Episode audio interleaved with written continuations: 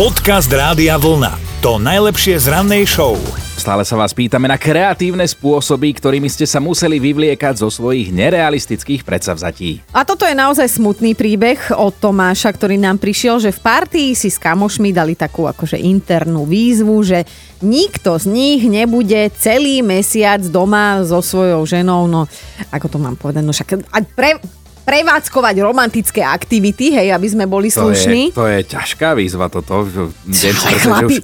viete si to vôbec predstaviť, že po troch dňoch už podľa mňa ľutoval, že čo to na seba ušil mm, a hlavne, mm. že ako toto odsleduješ s tými ostatnými kamošmi, že navzájom nikto z vás túto výzvu neporuší. Čo si nainštalovali? Webkamery v spálniach alebo čo? A v obývačke, v kuchyni, na terase a hoci kde.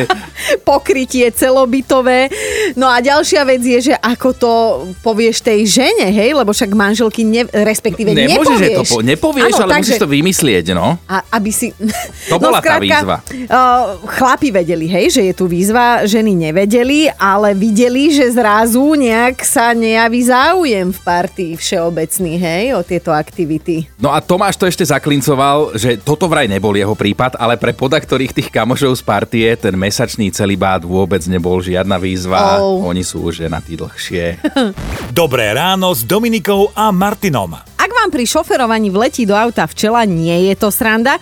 No a teraz si predstavte, že vám tam vletí korytnačka. Počkaj, akože odkedy korytnačky lietajú? No, táto otázka zrejme preletela hlavou aj sedemdesiatjedenročnej dôchodkyni z Floridy, ale asi až potom, ako jej hlavou preletela tá korytnačka, takže až potom bola myšlienka. Ale aby sme teda veci hneď uviedli na pravú mieru, hneď, tak všetci sú v poriadku, aj pani, aj korytnačka, ale šupa to bola teda poriadna. Páne tú, Bože. Tú ženu viezla v aute jej dcéra, sedela si tak v pohodičke, poznáte to na sedadle spolujazca, počúvala si, počúvala si rádio Vlna v aute, hej, tum, tum, tum, hej, hej. Tum, hity overené časom a zrazu prásk. Čelovka. Korytnačka najprv rozmlátila čelné sklo, pokračovala ďalej a pristálo rovno, rovno tej pani v úsmeve. Aha. Ak stále hľadáte odpoveď na otázku, odkedy korytnačky lietajú. Nedá ti to, no? Tak je to jednoduché. Tá korytnačka bola totiž príliš odvážna alebo blbá, nevieme, jedno z toho, a vybrala sa cez frekventovanú cestu, kde ju teda nabralo iné auto a vieš, ako pod kolesami vymrštilo do čelného skla auta, v ktorom sedeli teda naše spomínané traumatizované pasažierky. No dobre, stalo sa. Udalosť, hej? Poistná. No, a teraz no. si predstav... Ako spisuješ tú správu o nehode pre poisťovňu? No však normálne, šoférujem a v tom mi čelné sklo rozbila letiaca korytnačka. Či príde psychiater alebo poisťovák. No. Podcast Rádia Vlna, to najlepšie z rannej show. Máte radi mäso? No... Tak raz za čas, akože nie som úplný mesožravec, ale ani nejem kamene. Aha. No ale vyzerá to tak, že možno sa dožijeme aj toho, že na to, ako chutilo mäso, budeme len spomínať. Áno, tak bulvárne povedané, lebo teraz, čo si povedala, tak všetkým mäsožravcom zabehol párok pri raňajkách, vegetáriáni, vegáni sa zase tak po podfúsvo usmiali, vieš to, mehehe. Ale nejdeme teraz rozdielovať spoločnosť na dva tábory, to sa nebojte. Či už jete mäso, alebo nejete, tak takáto je realita. Svetová populácia neustále rastie, teda spolu s počtom hladných krkov stúpa aj dopyt po mäse a tento náš neutíchajúci hlad je veľmi náročné ukojiť, povedzme si otvorene. Mhm. Ak ste si niekedy dali napríklad taký dobrý steak alebo ham, hamburger, tak je vysoko pravdepodobné, že mäso pochádzalo z veľkochovov napríklad v Argentíne, kde kvôli chovu priestoru kde kvôli priestoru na chov dobytka padajú za obeť široké planiny predtým krásnej nedotknutej prírody. Samozrejme, nehovoriac ešte o tom množstve krmiva, ktoré zvieratá spotrebujú a aj odpadu zase, ktorý vyprodukujú. Ale nie je všetko také čierne, ako by sa mohlo teraz na prvý pohľad zdať.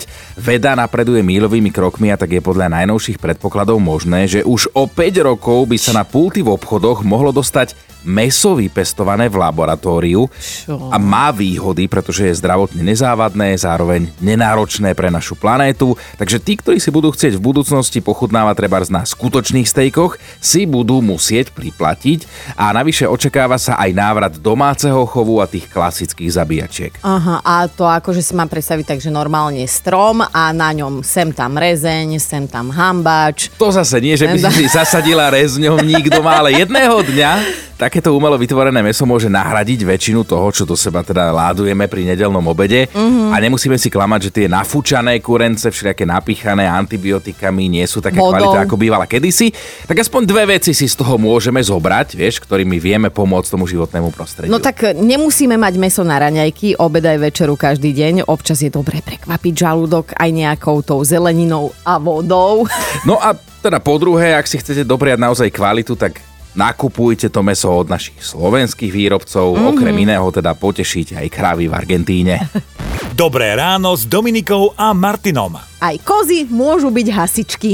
Aha, to je celkom netradičná kombinácia, lebo väčšinou, keď sa takto v jednej vete spomenú kozy a hasičky, tak ti napadnú nejaké tie benefičné kalendáre, ktoré sú povešané niekde v autoservise, vieš, dvadsať rokov starý, ale stále ho tam majú, lebo veď pekný. Ale v tomto prípade ide naozaj o, o kozy. No, takže dali sme si jedno mé a v takom americkom mestečku sa práve... V americkom mestečku. mestečku sa práve prostredníctvom takýchto méčiacich asistentiek rozhodli bojovať proti hrozbe požiarov.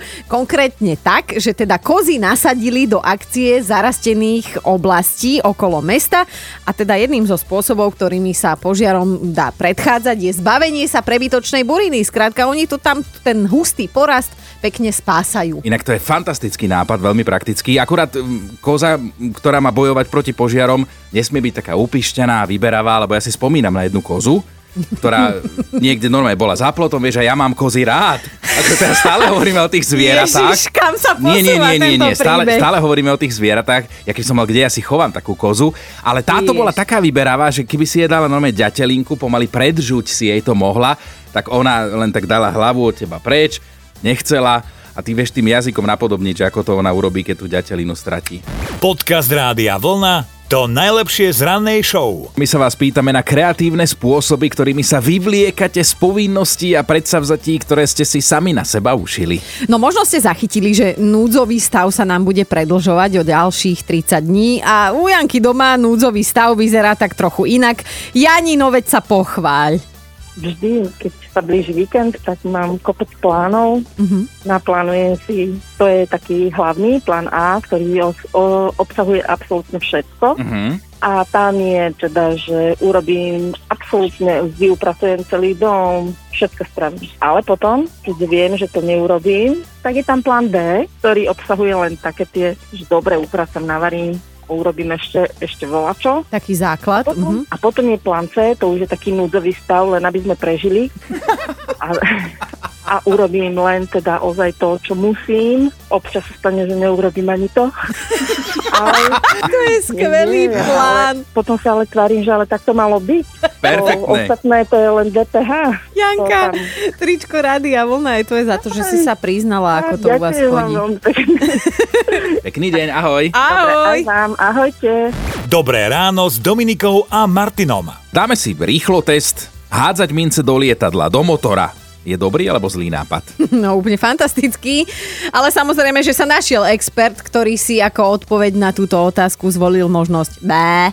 Chvala Bohu, tým aspoň teda nespôsobil letecké nešťastie, ale aj tak, no čo ti poviem, mentálny atlet. No v Číne majú taký čudný zvyk, Boh vie z čoho pramení, že podaktorí ľudia sem tam pri nastupovaní do lietadla pred odletom hádžu mince do motora, akože pre šťastie, ale v skutočnosti je to skôr na facku, veď motor nie je fontána. No, takýto prípad sa stal najnovšie na letisku vo Vajfangu, kde si tamojší zamestnanci pri poslednej kontrole, akože keď už boli všetci nastúpení, tak zamestnanci si všimli, že na zemi pod krídlom sú popadané mince a už vedeli, kerábie.